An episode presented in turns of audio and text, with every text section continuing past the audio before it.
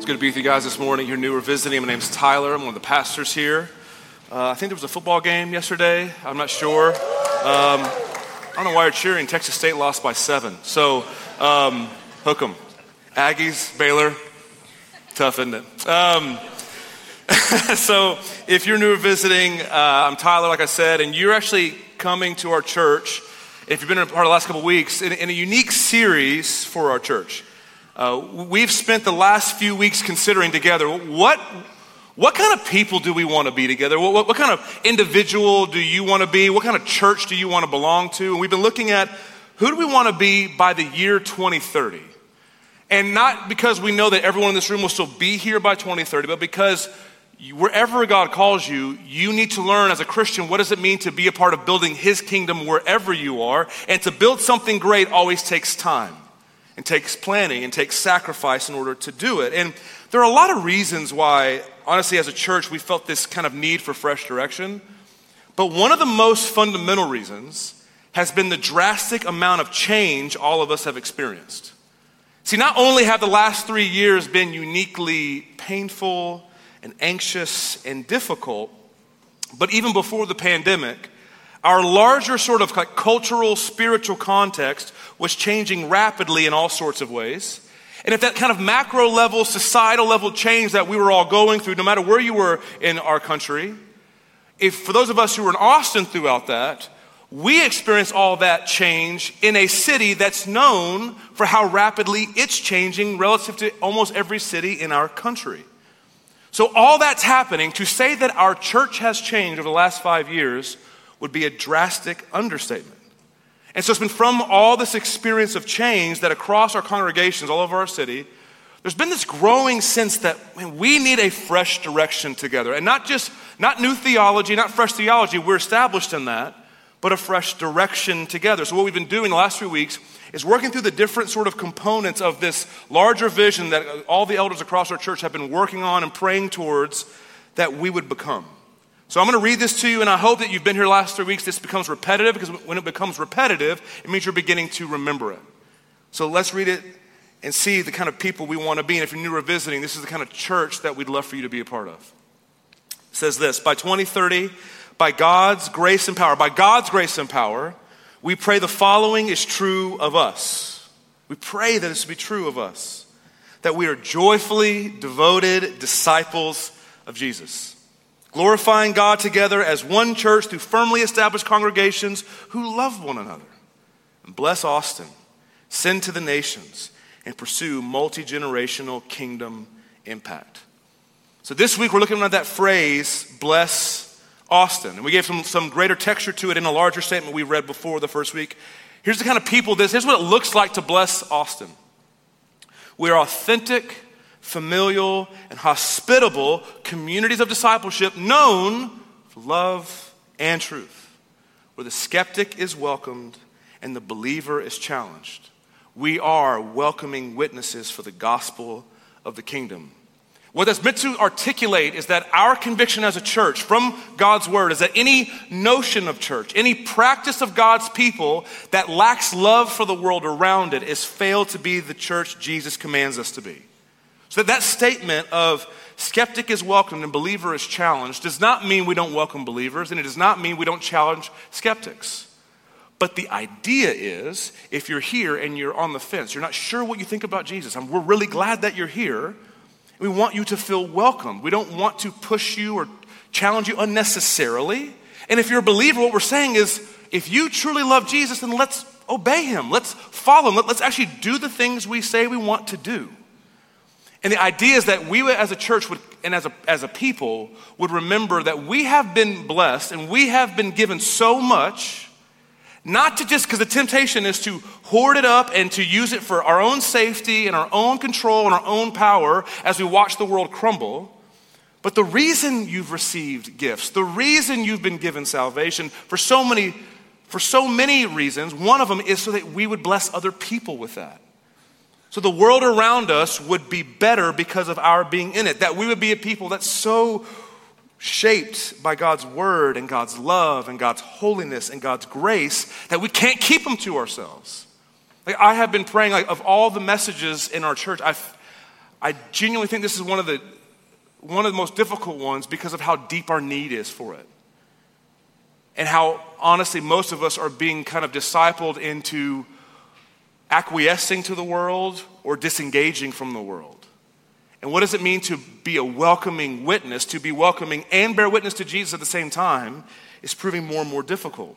Which is why we need the Holy Spirit of God to fill us freshly. Our prayer has been that the Holy Spirit would fill His church with a fresh sense of the heart of Jesus and the apostles. So when Jesus was resurrected, here's how He spoke to His disciples and, and ultimately to us. He said, He's resurrected, He's accomplished all the work. And says, John 20, 21, Jesus said to them again, Peace. Of all the things Jesus, Jesus could say to you this morning, He says, Peace be with you. As the Father has sent me, I also send you. That the heart of Jesus was to bring you to Himself. And in the same way He came after you, He's sending you out after the world to find His people. And then Acts 1 8, he's about to ascend into heaven. He's about to leave the church with this great mission. And here's what Jesus says But you, in Acts 1 8, but you will receive power when the Holy Spirit has come on you. You get to have power when the Holy Spirit comes on you, but power for what? And you will be my witnesses. You'll be my witnesses. You have all the spiritual power that you need, but for what end? To be my witnesses in real places like Jerusalem and all Judea and Samaria and to the ends of the earth. Like, here's the idea. Everybody in here who's a Christian, you want to be a part of a vibrant, healthy, dynamic church where you, the presence of God is real and you feel a sense of purpose in your life. All of us want that. But we can't say we want to be a part of God's Spirit and what His Spirit is doing in this world if we don't care about His mission and the reason He was given to us. You were given, believer, the Holy Spirit of God, both for your purity and devotion and repentance and nearness to God, and also for the mission that He's given to you and the purpose that He's given to us. Paul sums this up so well in 1 Corinthians 9. Paul the Apostle is describing how he views the world around him. He says this I have become all things to all people so that by every possible means save some. Notice how Paul views people who are outside the faith. He doesn't sneer at them, he doesn't push them away, he doesn't make them meet every qualification he can come up with that makes him feel comfortable. He's saying, I will let go of anything and everything other than the gospel so you can know who Jesus is. And why does he do it? To, pr- to promote the name of some brand or some church? No. I do all this because of the gospel. Why? So that I may share in its blessings. He's saying, I have so, I've been blessed so greatly by God through this gospel that I preach. I want more people to know it so I can be blessed by it. He's doing it for his own joy in it. And that's the kind of church that we're called to be, but we're going to have to do some heart work ourselves if we're going to fall in line with the great joy God has for us in his purposes.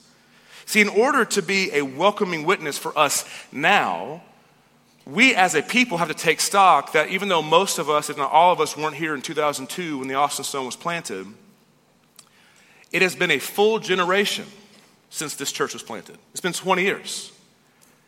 And what happens is different generations assess Jesus' claims through different lenses and experiences. There's a lot of things happening in the broader sort of American church right now, but one of them is that many of the prominent churches and leaders that have formed a lot of us all became prominent in a different generation.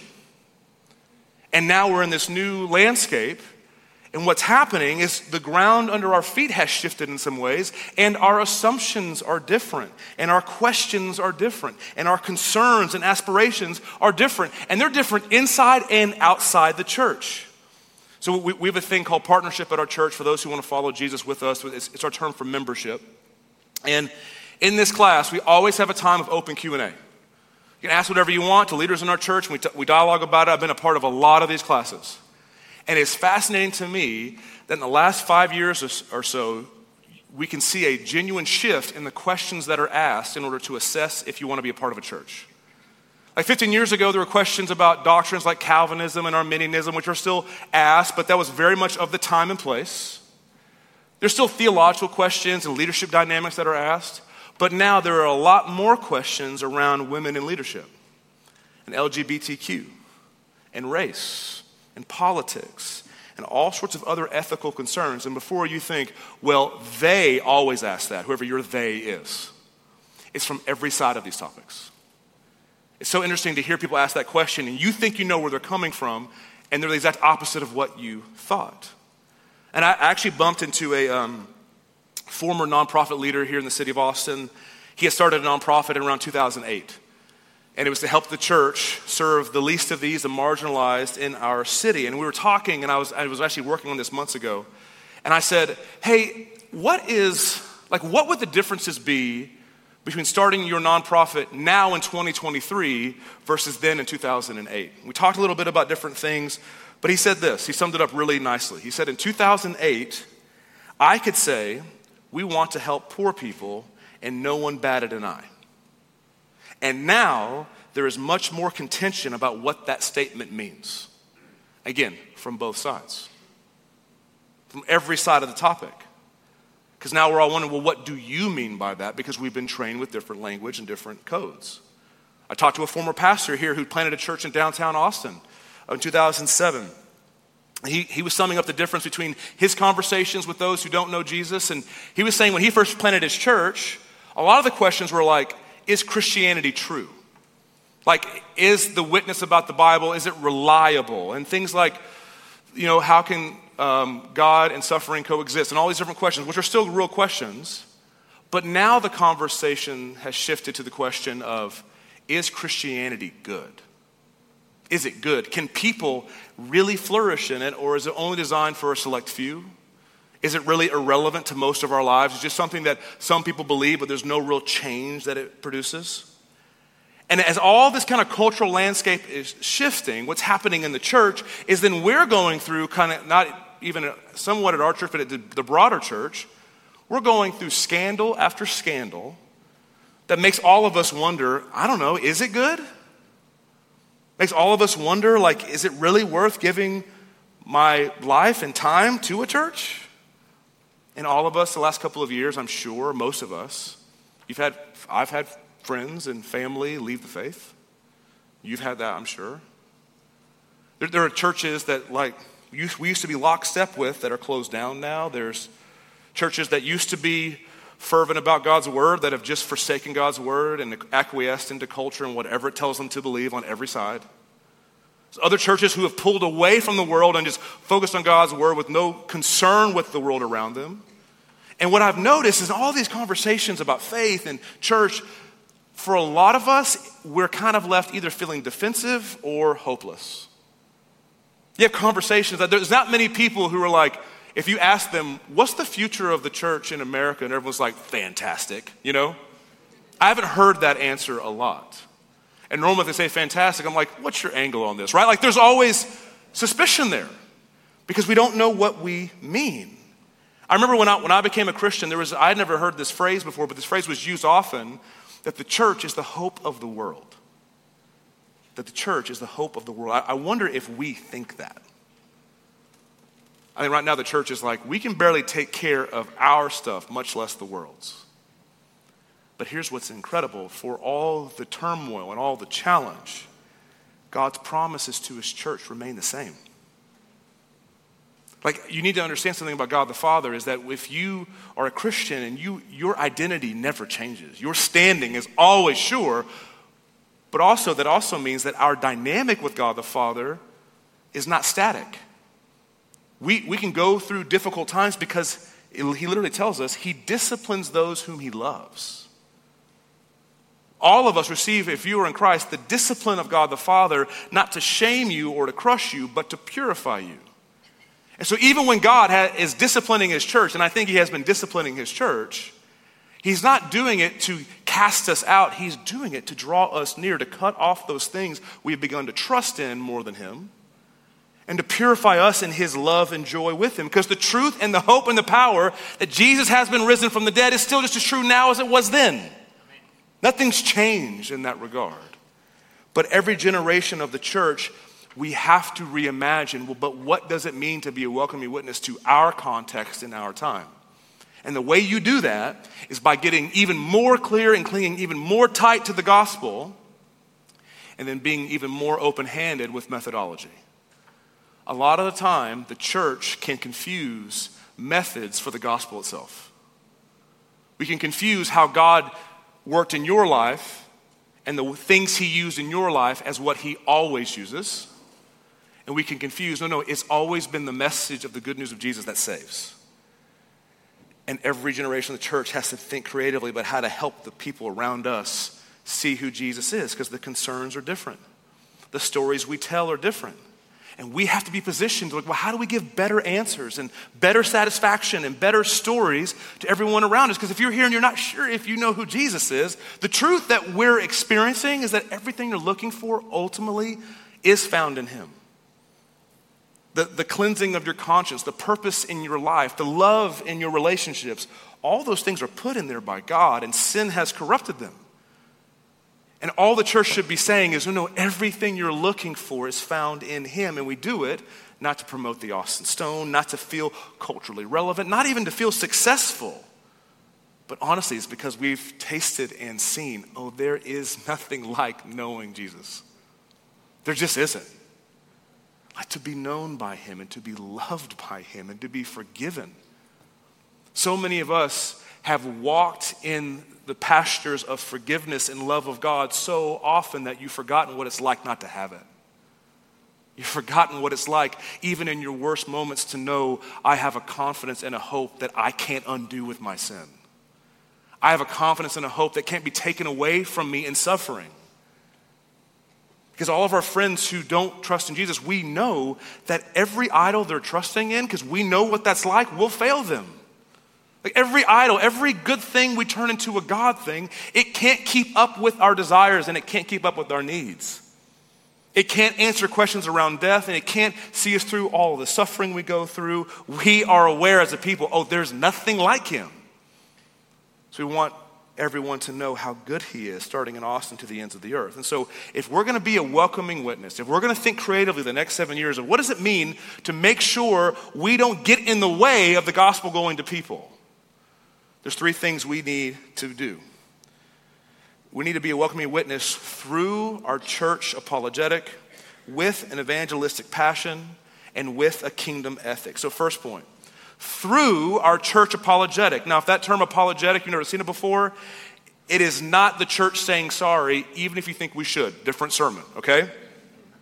It stems from a Greek word that means to defend or validate. That the early Christian leaders in the first, second, third centuries is a Greek word that they used to d- explain our faith to the world around them. And so, what they would do, they were called apologists, and, and that still happens in the church today, where they're seeking to employ different uh, arguments and lines of reason to push back against attacks on our faith. And many of us have read books or watched videos, listened to sermons that are doing this, and we're helped by them. But the best way, as good as arguments are, the best way to sense validation or a defense for the faith, as designed by Jesus himself, is actually the love and unity of the church. Look how Jesus talks about this in John 13. Jesus says this to his disciples and to us He says, I give you a new command. It's a new command that you love one another, and to, according to what standard? Just as I have loved you, you are also to love one another. And then he, that's a command. In verse 35, he ties a promise to it. He says, And by this, everyone, everyone will know that you are my disciples if, contingent upon, you love one another. It's our love for each other that helps everyone see we belong to Jesus.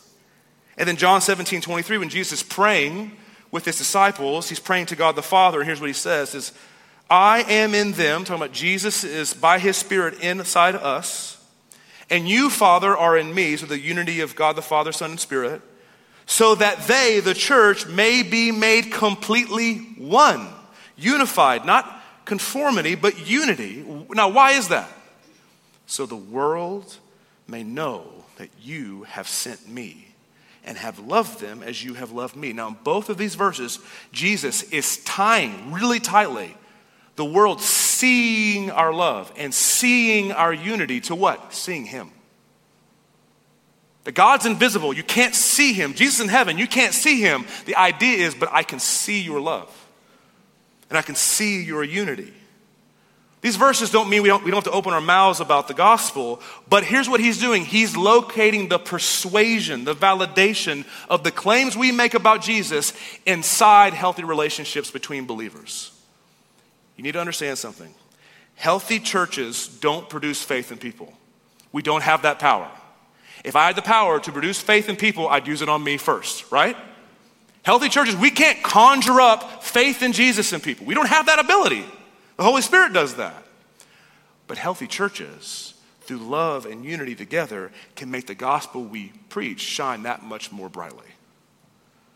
We can bring that much more weight and clarity to the gospel we talk about.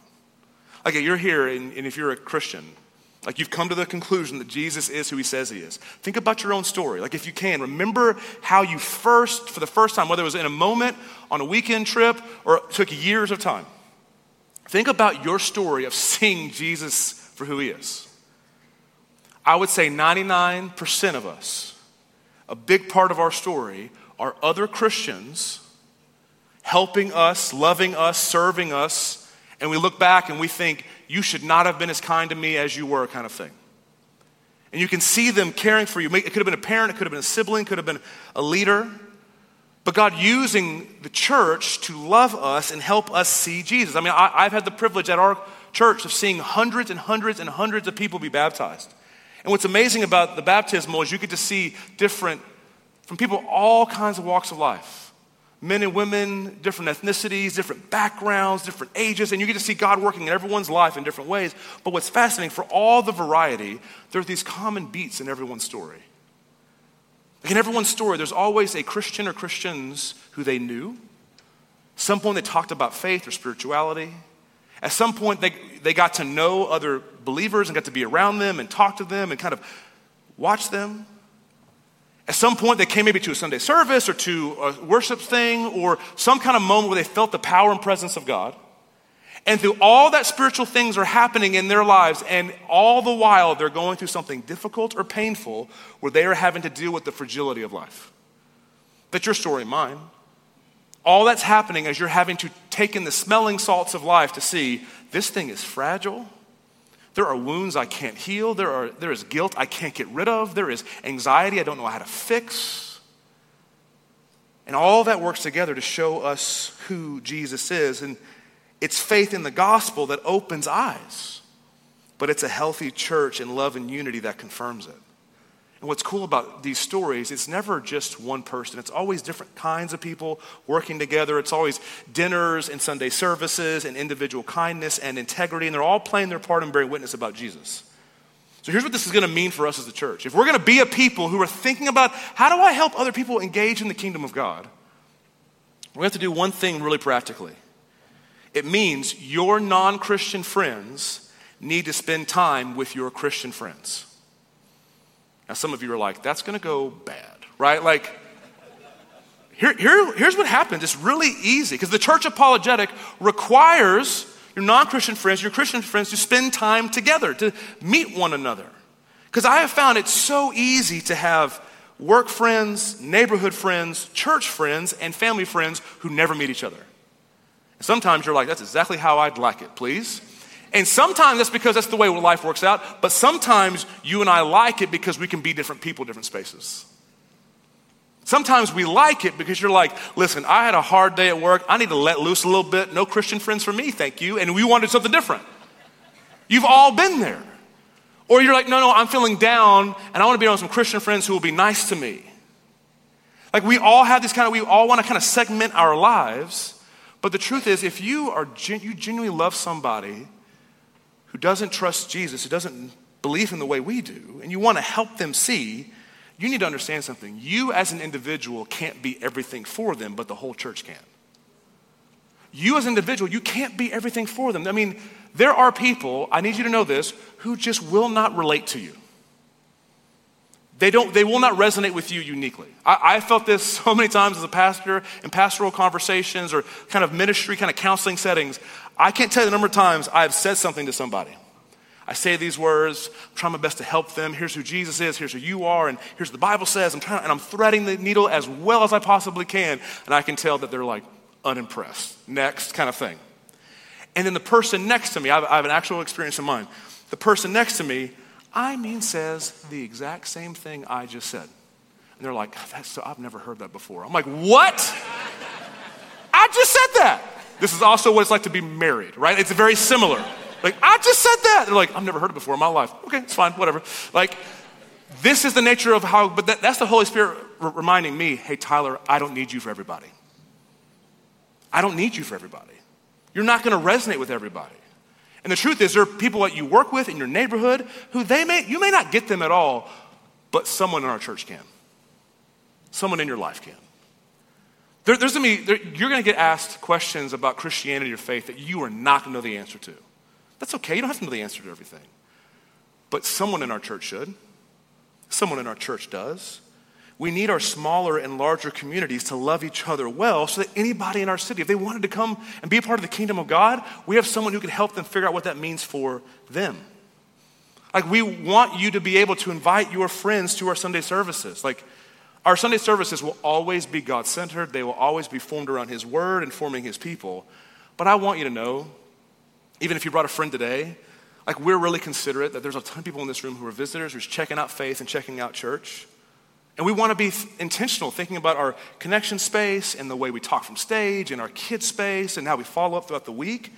We have our city in mind because the whole church should be thinking about our city. We really, I, I so badly want you to feel proud to bring your friends to church with you. Because I know the feeling. I, I, I, have gotten these texts before. Hey, I'm bringing a friend today. Can you make sure it's good? Like, and I get it. And I can't promise we'll always be good, but we'll try, right? Because we know what it's like to bring someone to a place that you're not leading. And so you're like, I really hope it's not the money Sunday or whatever it is, right? We're all hoping it's the really good message that they need to hear, right?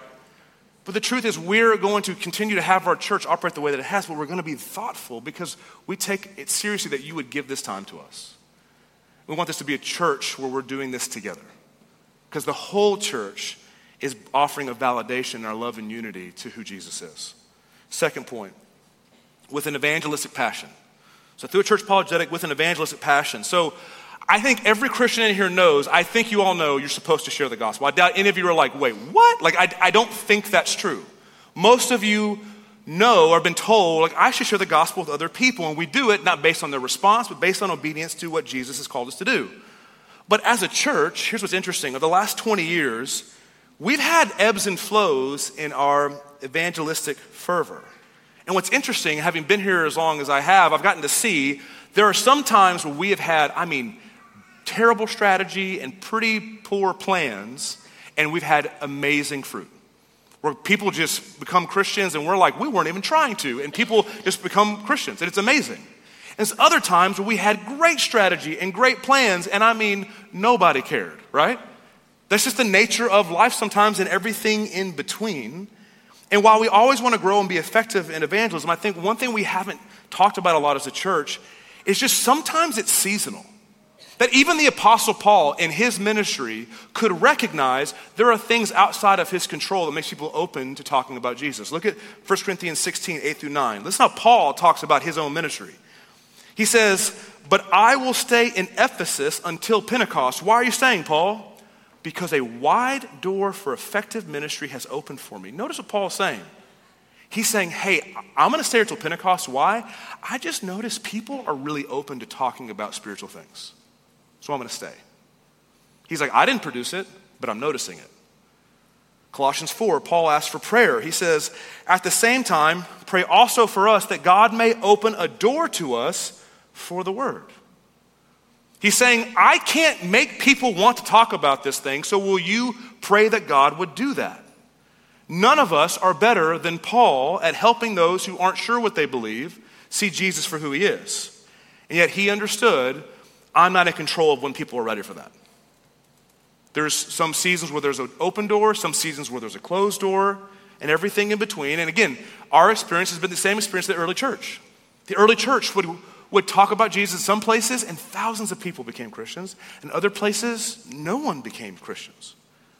Because God's doing so many different things in the world that for the church, we need to be aware of those seasons. We need to be patient and prayerful. And we need to be able, be able to discern when someone is open to talking about it. Like all of us, you can relate to what Paul just talked about. If you have been a Christian, you have been faithful at all to talk to other people about Jesus in conversation, you can see the seasonal idea. Like sometimes you have coworkers or neighbors or even family members who are interested in spiritual things even when you'd rather not talk about it. You ever been there? I go, hey, you go to church, you want to talk about this? You're like, not really, but I guess we're going to, right? Because you're not in a place where you feel comfortable or you're like, your faith is struggling, and they want to talk to you about it. There's other times where you're bringing up Jesus to people that you love, and they're like, cool, cool, cool, cool, don't care, right? It's like your neighbors did not ask to move next to a Christian. Did you know that? like, howdy, neighbor. They're like, oh, God. Like, they, they, they didn't sign up for that. Your coworkers did not say, I'd like to work next to two Christians, please. They didn't ask for that. And so sometimes when we talk to people, we forget that this is, they may be cold towards it, and then we can feel insecure and wonder if we're doing a bad job. But sometimes, hear me, spiritual conversations just stall out. They did for Paul. He's saying, I don't have an open door. People aren't interested. Sometimes that happens. And what, with the church, far too often, we don't provide you tools or categories to discern these things. We just kind of tell you, go share the gospel and give you some inspiring stories and just send you out. But over the next seven years, we need to start thinking carefully about what does it mean to help you where you are? What are tools that you need to discern those conversations and how can you be aware? How can we create spaces where you don't have to do every single bit of what evangelism entails? Because hear me, not, no, there's not one of us who can be everything to everybody. So we want to start thinking about the next seven years what do you need to do this? What are spaces we can create where we, you can invite people to things more than just a Sunday service? Where you can invite people to spaces where we're asking questions that they care about. Because sometimes, guess what? Our neighbors don't care about what, what Hebrew says. But they may care about how we're dealing with a particular ethical topic. Or they may care about how we're dealing with depression and anxiety. If We want to be able to help them say, hey, if this is front page for you, how do we help you process and see that everything you're after is found in Jesus? So we want to have an evangelistic passion again. And, a, and listen, in a time and place where all of us are wondering, because you are all going to have people in your life, in your lives, that you are like, is their life, do they really need Jesus? One of the things you need to understand is you're going to meet non believers who, who are really happy, who have a great marriage, who love their job, who are doing well. And it's in those moments where the church can be like, I was always taught you guys were secretly sad. Right? I was always taught you guys like carry clubs around and hit people because you were so bad and we were so good, but that's not real life. No, the truth is, oh, they're kind of like you. They got hidden things you don't know about. They have sadness you can't see. They have pain either in their life or pain that's coming. And as believers, our job is not to solve every problem or fix every person. Our job is to is make sure that people around us know, yeah, I do follow Jesus, and you may not be interested, but if you ever are, I'll be here. And we'll be faithful, and we'll be good neighbors, and we'll do good works. We'll be good coworkers, we'll be good students. And then if they ever do want to know, they'll know they can ask us. And then lastly, with the kingdom ethic. So through our church apologetic, with an evangelistic passion, with a kingdom ethic. So the gospel, it saves individuals, it brings individuals back to God, but it also creates a distinct people who have distinct ethics. Who have distinct ethics of the kingdom of God, and we should seek not to withdraw from the world, but to serve and bless the world around us. So, historically at the Stone, we've said we want to declare and demonstrate the gospel, that there's content in the message that never changes, and there's demonstration of the gospel through good works that shows what the gospel does. And so we are called to demonstrate the gospel with good works of service to other people, and hear me, with intentional care for the poor and the orphan and the widow, and blessing the entire city, both spiritual and physical. Why? That's what Jesus did. He did both. Look at Matthew 9 35. It says, Jesus continued going around all the towns and villages. And what did he do? Teaching in the synagogues, preaching the good news of the kingdom, yes, and, and healing every disease and every sickness. It's not that he mostly preached and healed a little, or he mostly healed and preached a little. He did both everywhere he went. Because the physical and spiritual are equal in their value, and the spiritual under, is underneath the physical happening in our lives. And look at verse 36. And how did he see the crowds? He felt compassion. He didn't see the crowds as they're getting what they deserve, it's their own foolish decisions, and see them as different. Nor did he see the crowds as basically happy, they'll be fine, I don't, they don't really need my help anyway. He felt compassion for them because they were distressed and dejected like sheep without a shepherd. So, here, as our culture that we live in increasingly moves into kind of a post Christian expression, and notice I didn't say post spiritual, I actually think, especially in Austin, there's tons of spirituality, but I mean post Christian in expression. The claims of the gospel are going to sound increasingly foreign. The claims of the gospel are going to sound increasingly foreign. We can no longer bank like we have historically that when you talk to somebody that you have a common understanding of sin or a common understanding of morality or guilt or shame or goodness or afterlife. There's going to be there's an increase in the cultural distance, which means the claims we're making sound strange. So, if, in a culture that is obsessed with self care, and parts of that are good, and parts of that are broken, how do you make sense of Jesus saying, You'll only find your life if you lose it? How do you relate those two things? It's going to feel foreign. It's going to sound foreign. And so, for us as the church, we are, our lives being lived out in front of other people are going to be even more imp- important to show what the gospel does in someone's life. I can't tell you the number of conversations I've been in where someone who's on the fence about Jesus is, you can talk about the doctrines of Christianity, and they're like, yeah, I, I, I kind of know all that, but how does it change your life? Like, sure, how, but how does it change the way you treat people? Or how does it change your workplace? Or how does it change the way you handle money? And so often as Christians, we're like, I don't know. I just believe him and trust him. That's good, but we have to form a kingdom ethic to know how to operate in the world. And particularly for the church, this has always meant that the church pays special attention to the least of these in our city. Like when Christianity first began, when it first began in the Roman world, it could not have been more foreign. We have actual writings from Romans, writing to other Roman leaders, calling Christians atheists because they could not understand the doctrines. In their minds, like they don't worship like anyone else that we know. I don't think they're even they're, they even believe in a God.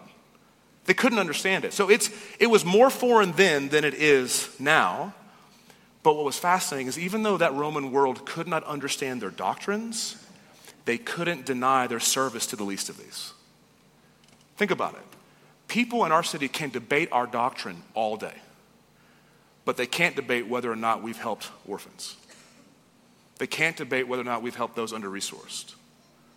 They can say, I don't under- see your Jesus if he's so real, but the hope is, and there's again actual historical letters where, where a Roman leader has written to another Roman leader and said, Their doctrines are insane, but they help our poor more than we do.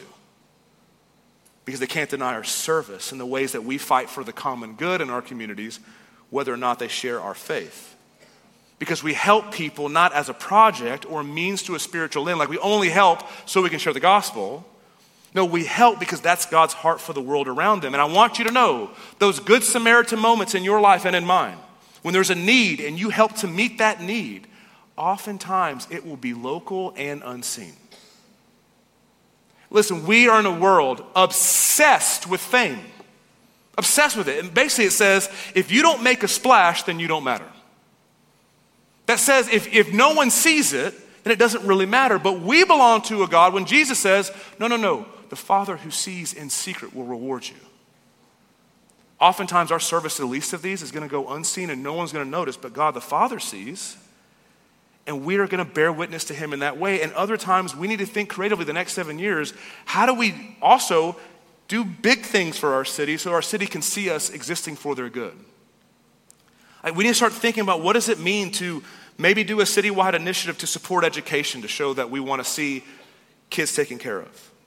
Or we want to support, uh, support community first and see those who are homeless cared for. Or we want to do more foster care and adoption. Or we want to help pro life women's health care. whatever it may be, we want to do something that says, hey, the church is here. And when everyone's looking at Austin to just take, take, take, we want to be a people who serve and bless everybody. And not only do we want to engage in the margins, but listen, so many of you have been put in like cultural centers of power too.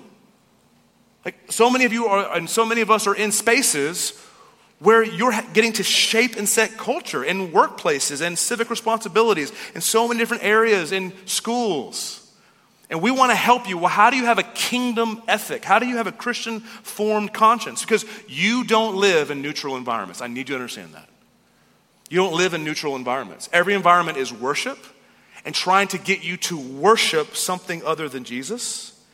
You're, you're surrounded, and, but the, the doctrines aren't clear, but the ethics are. The ethics, the morals of what it means to belong to different kingdoms. And I need you to understand faithfulness will not always be simple, and faithfulness to God will not always be clear. So often we think if it was really God, it'd be simple and clear.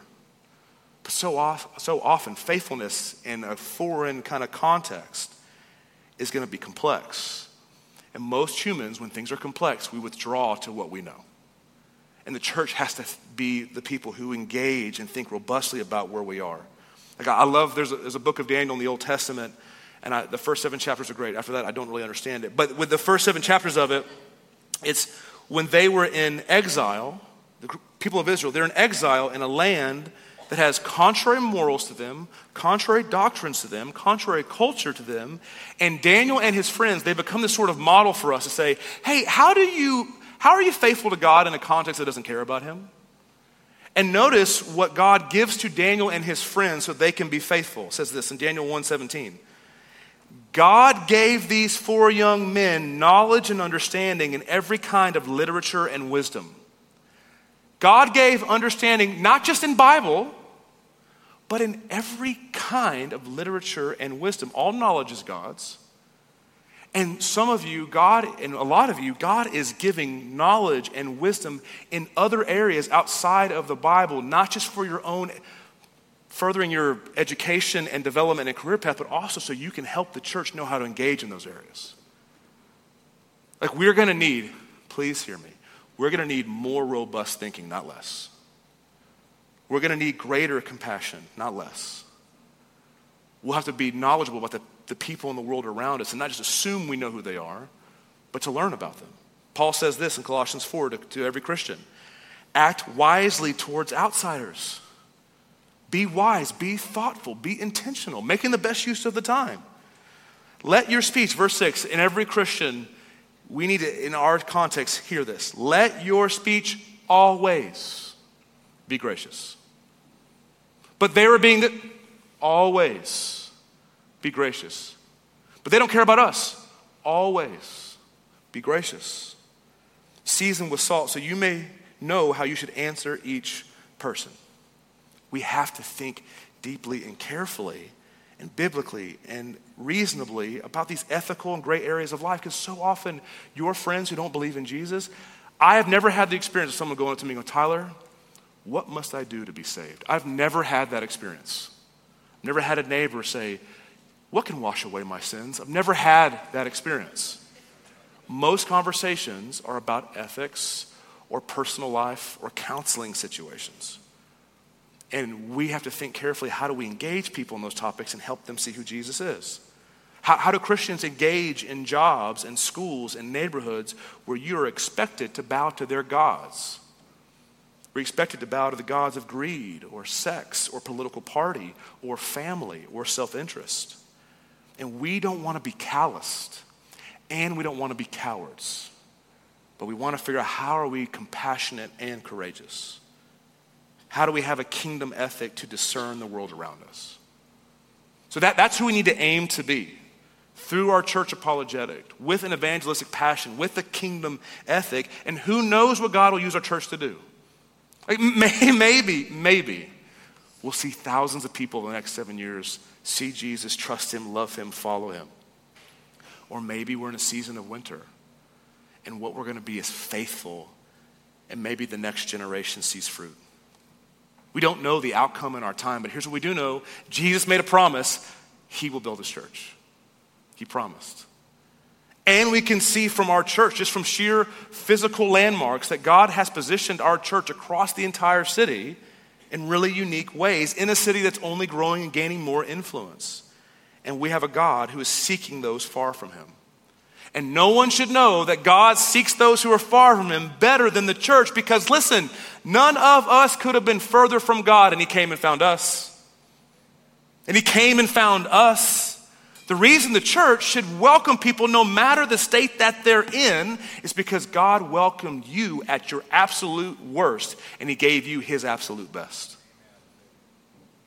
The version of yourself that you hate the, the self loathing that you feel, the person that you're ashamed of when you become that person, God says, That's who I was after. And He didn't just give you meager portions, He gave you His very Son. And His Son didn't just speak a word of love over you, He gave His life to show you how deep His love went for you. He welcomed you at your worst, at my worst, and gave us His best. So, all the resources we need to love the world around us, they're not found in your heart because it'll run out. The resources to be a welcoming witnesses are not found in the heart of the people around you because their hearts will run out. All the resources we need, all the love, all the energy, all the perseverance, all the wisdom, all the passion to help our friends and our neighbors and our coworkers see how great Jesus is, is found in the ways he's already loved us. Our mission to the world is not found in here, it's found in his mission to us. This is what Jesus said in John 20, 21, to bring it full circle. Peace be with you. Notice how he, he sends us out. He doesn't say, and so I send you to love the world. He says, no, no, as the Father sent me. He's always telling his church, remember how I loved you. Remember how I do love you. Remember what I gave up for you. Remember what I, how I saw you in your worst moments. Remember that. In that same way, see your neighbors that way, see your coworkers that way, see your friends that way, see your family that way. In Romans 15, 7, the same sort of logic. Paul says, therefore, welcome one another just as Christ also welcomed you. The same way Jesus saw you, that's how we see other people. If you've known what it means to be found by Him, welcomed by Him, when nothing in you deserved it, it changes the way you see people. The gospel has this power. I'm telling you, if you taste and experience it, God's love for you and your worst, it has this power to turn people that you normally by your flesh would see them as other, people whose sin you can't understand, people who you think, how could anyone ever do that? The gospel has this way of humbling us and saying, no, I'm just like them. I may not have that struggle or that tendency, but I know what it's like to fail. I know what it's like to be misunderstood. I know what it's like to feel overlooked. I know what it's like to have guilt and shame. And so the gospel humbles us and says, no, no, no. It's the same way home for everybody. The same way home for everybody. Because we're all equally flawed. But the gospel has this way of saying, but it lifts us up to say, but that means anybody can be seen and redeemed by God. And the church is supposed to mimic that and say, we're giving a picture through our love and unity of what that's like. We sing songs to show off what that's like. We welcome and love each other and show off what that's like because God is able to take his grace and turn it into a power that heals. To take grace and make us see needs and turn our lives into service. That's the kind of church that we are commanded to be but the only way to get there is to be a people who know Jesus for ourselves, to know what it's like to be loved by Him. And if we get that, it will be impossible to stop ourselves from wanting to love the people around us in return. Let's pray.